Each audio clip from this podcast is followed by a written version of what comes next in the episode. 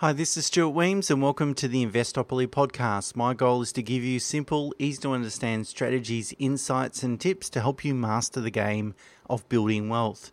And in this episode, I'd like to talk about the question can property values continue to rise at the same rate that they have over the last two or three decades?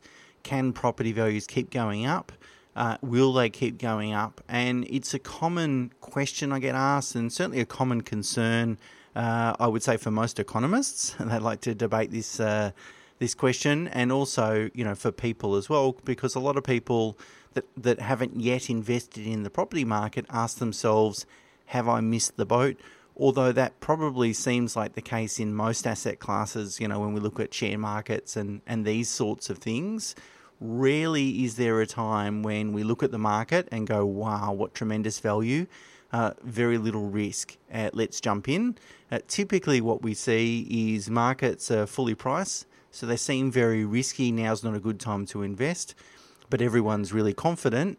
Uh, the reverse, or the alternate to that, is markets are lower, but there's a lot of uncertainty, a lot of risk. So, you know, in both situations, uh, new uh, first time investors find it a bit difficult to sort of jump in. Um, but I'd like to sort of uh, sort of step back and look at the sort of longer term trend of property and ask ourselves what happened over the last uh, 30 or 40 years, say since the early 1980s or so forth.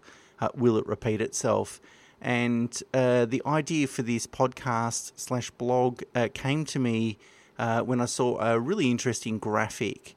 put together that showed the um, real change in house prices uh, in capital cities.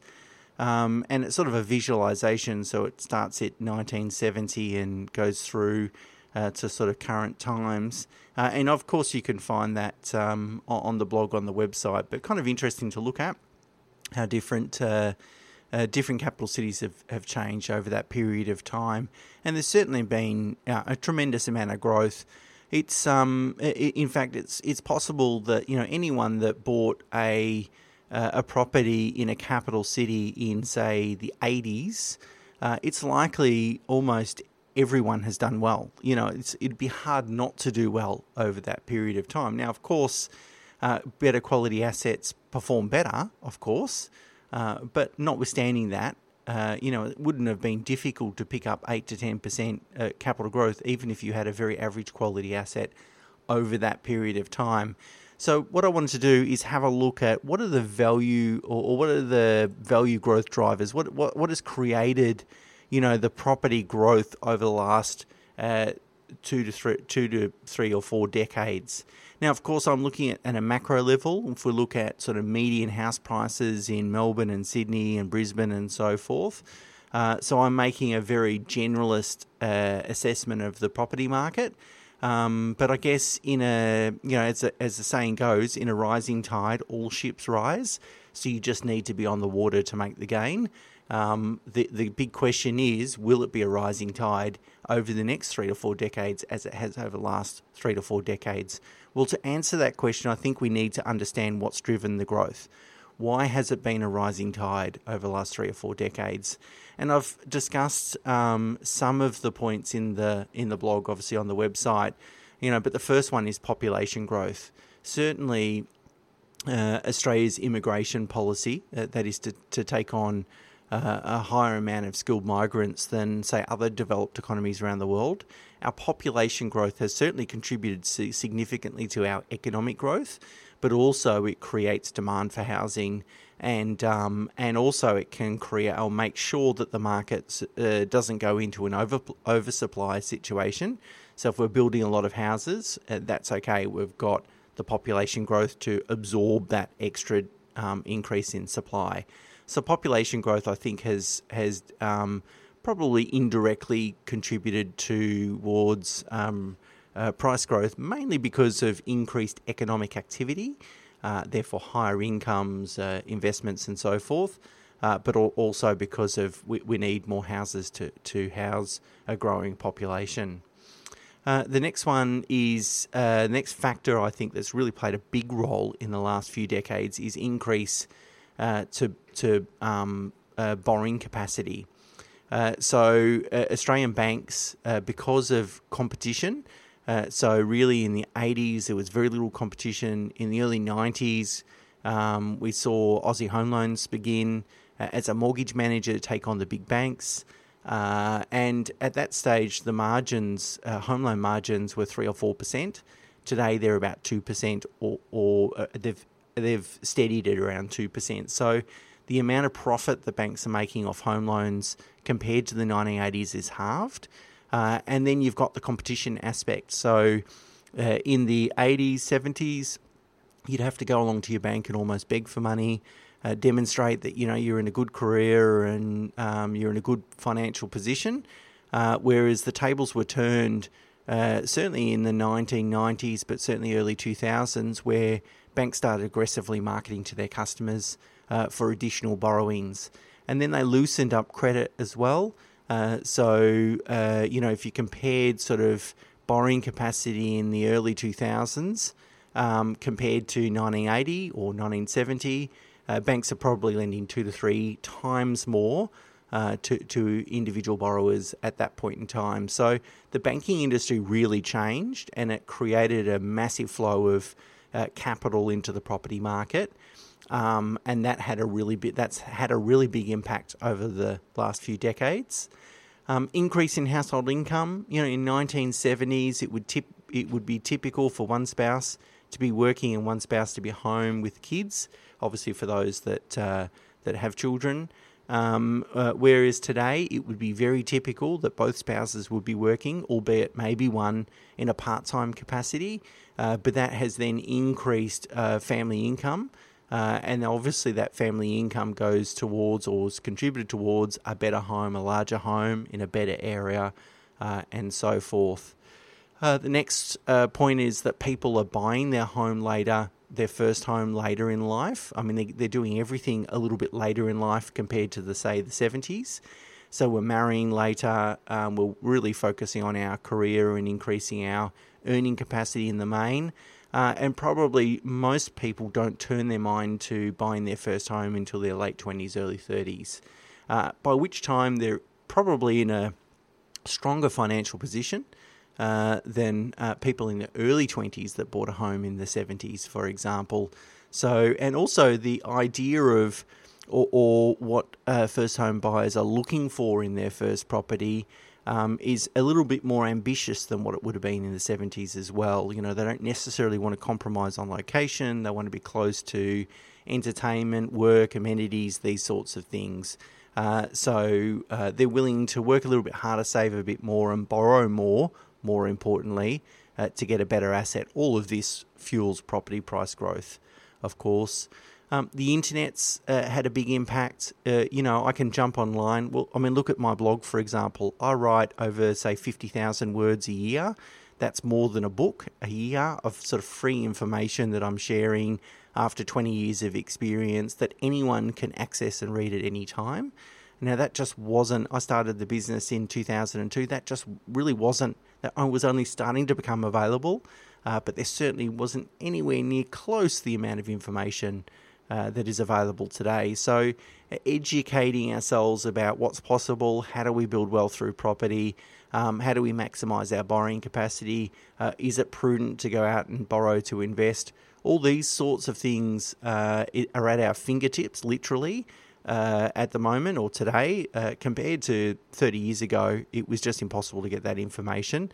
Uh, and uh, you know you really had to hunt it out, and it wasn't available to everyone. So that sort of dissemination of information is a great thing. I mean, it's really good that people become more educated. Uh, but of course, it's going to mean that there's more investors, property investors in the market today, uh, looking to make money out of property than they were than there were three or, or four decades ago. Uh, and lastly, we can't ignore the fact that there's been improvements. So it's not just land value uh, rising, but obviously, people over the last few decades are spending more on the actual dwelling, on the construction of the dwelling on the property. So, you know, more bedrooms, bigger living areas, uh, um, uh, theatre rooms, you know, um, uh, family rooms, these sorts of things. uh, are, are, all on a lot of people's shopping lists, and you only have to walk, uh, drive through sort of a new build area. And I think what what the, the, thing that stands out to me is the houses are so big. Firstly. Uh, and they tend to take up almost all of the block. Uh, in fact, if you can, uh, I was talking to a um, an electrician. And They said, you know, in some new build areas, they can just walk on the roof and, and take a step to the next door neighbour uh, if they need to look at something. It's that simple because uh, you know almost uh, the, the houses are almost attached. I mean, de- they are they are detached, but there's not much uh, room between two. And also the the um, uh, the backyards are a lot smaller as well. So more bigger, better. You know, in terms of dwelling, that all adds to property price growth. Uh, whereas again, if you look at the 1970s, it's a small two. You, you, it wouldn't be uncommon to find a two bedroom house, you know, that would that was very small um, uh, floor print uh, that would sm- sit uh, smack bang in the middle of the block. Um, uh, well, that just doesn't happen today. Uh, so I think they're all the things that have contributed towards you know the property price growth over the last three or four decades. And uniquely here, I'm not talking about just investment grade property. In fact, I'm talking uh, about property at a very macro level, which I don't often do, but it's really important to sort of point out. You know, if we look at median house price in Melbourne, Sydney, Brisbane, so forth, uh, my commentary really applies to that sort of situation. Now, of course, if we start to apply our mind to thinking, will these this property price growth persist? Uh, well, then it's important to understand well what we've just discussed, what's contributed towards that price growth, uh, and then ask ourselves, will that be repeated? Uh, and uh, that'll help us form a view about what uh, price growth might look like in the future. Uh, well, the first one is population growth, and I think population growth will be, you know, over the next three or four decades, either equal to or higher than the last three or four decades. Um, now, of course, the negative health and economic impacts caused by COVID have been devastating. I really don't seek to obviously diminish uh, their impact. However, from a um, pure economic perspective, if we look at uh, population growth and if we um, start considering uh, the demand for immigration to Australia, uh, I can't help but think that the COVID situation uh, will be probably one of the biggest positive impacts uh, towards um, making Australia look like uh, probably one of the best destinations to immigrate to. Uh, so, if it's been a popular country over the last three or four decades, I think the popularity will skyrocket. of course, New Zealand's done very well as well, but the the thing that's working against New Zealand is job opportunities. Uh, in terms of you know, particularly if you're working for really large corporates in management and so forth, that's what we want is higher income earners. They're they're going to have a greater impact on the property market. Uh, and uh, those those individuals are probably going to be attracted to Australia for those job opportunities compared to New Zealand. Um, so, assuming the government um, maintains their immigration policy, that is skilled migration in the areas that are most needed uh, to, to, stimulate the economy, uh, then I think our population growth uh, won't uh, reduce. Of course, it will reduce in the um, very short term because of COVID and, and border closures and those sorts of things. But again, when we're looking at property, we're very much taking a long term view. Uh, so the short term um, considerations really aren't that um, that important. Uh, the second thing, in terms of borrowing capacity, um, if we have a look at sort of history of borrowing capacity, if you like, you know, it was very low in the 1970s and early 80s. Um, uh, then there was more competition, um, banking deregulation, mortgage managers like Aussie Home Loans and so forth got into the market. So, really, borrowing capacity um, uh, increased significantly uh, in the 1990s and 2000s. And then, really, probably since uh, the GFC, so 2008, 2009, uh, borrowing capacity has been trending lower. Uh, and as we, as I've spoken about um, uh, continually over the last few years, that there's been a, a very cri- tight credit arena. Of course, uh, I've also spoken about the government um, uh, suggesting that credit laws will change in March this year. Uh, so there might be a little bit of loosening, but I don't think we're going to get anywhere near back to sort of pre GFC levels, and nor should we, by the way. The, the, the prudential standards were way too loose. Um, but also, I don't think we're going to see the same loosening or increase of supply of money that we saw over the last two or three decades. Uh, so um, I think borrowing capacity uh, at a sort of macro level is probably not going to change very much. Um, that is, it's not going to loosen, but it's probably not going to contract too much. But in terms of the massive increase in supply of borrowing, say if we look compared to the 1970s, 80s, compared to the 2000s, for example, uh, we're not going to see the same change over the next three or four decades. So that's not going to repeat itself. Um, uh, so uh, you know that that'll have a negative impact in terms of property price growth. Uh, that is, it won't um, reduce uh, property prices, but it also won't stimulate them as much as it has over the previous decades. Um, also, um, income's going to constrain borrowing capacity as well. I mean, it's very unlikely, at least in the short term or foreseeable future, that rises in income um, are probably going to be equal to or less than inflation. So that means no real changes in income. Uh, so incomes will be flat or even falling. Uh, and, you know, once uh, both spouses go to work in some form, uh, you know, that's not going to change. There's no sort of uplift uh, or scope to uplift uh, family income like there had been, again, if we compared to the 70s, 80s, and 2000s. Uh, and uh, childcare is a real problem. Uh, childcare costs sometimes much higher than um, private school fees, and certainly everyone balks at private school fees in terms of how expensive they are. But really, childcare is a major problem as well that needs to be addressed. So I think incomes, we're not going to have the same change in incomes as we have over the last three or four decades, and of course that doesn't um, that doesn't bode well for property price growth. Um, Congestion is going to get worse, of course, you know, as, as density builds. Um, and I think uh, most economists and demographers would agree that Australia is underinvested in uh, infrastructure, including roads and public transport. So that, that means that our capital cities uh, and uh, certainly around the CBD are getting uh, more and more congested. Uh, and so travel times are increased. Uh, and therefore, if you want to reduce your travel time, you've got to live close to the city. Uh, and that, that's been true over the last couple of decades, but it's going to become more and more true. Uh, of course, there is a permanent trend of working from home, I agree, but I think in the main, most people are going to adopt a hybrid model. So a few days in the office and a few days at home. But of course, more importantly, there, there are other things that attract us uh, to, the, to a CBD or, or capital city location uh, including you know proximity to family and friends, uh, schools, uh, recreation, entertainment opportunities, those sorts of things. So it's not just a case of uh, considering work from home and all of a sudden we can go and have a, tea, a tree or or, or um, sea change. Uh, some people, of course, can and will, um, but in the main, it's not really going to change. So I think this uh, the congestion will only exacerbate the uh, difference in demand for inner ring blue chip suburbs compared to outer suburbs.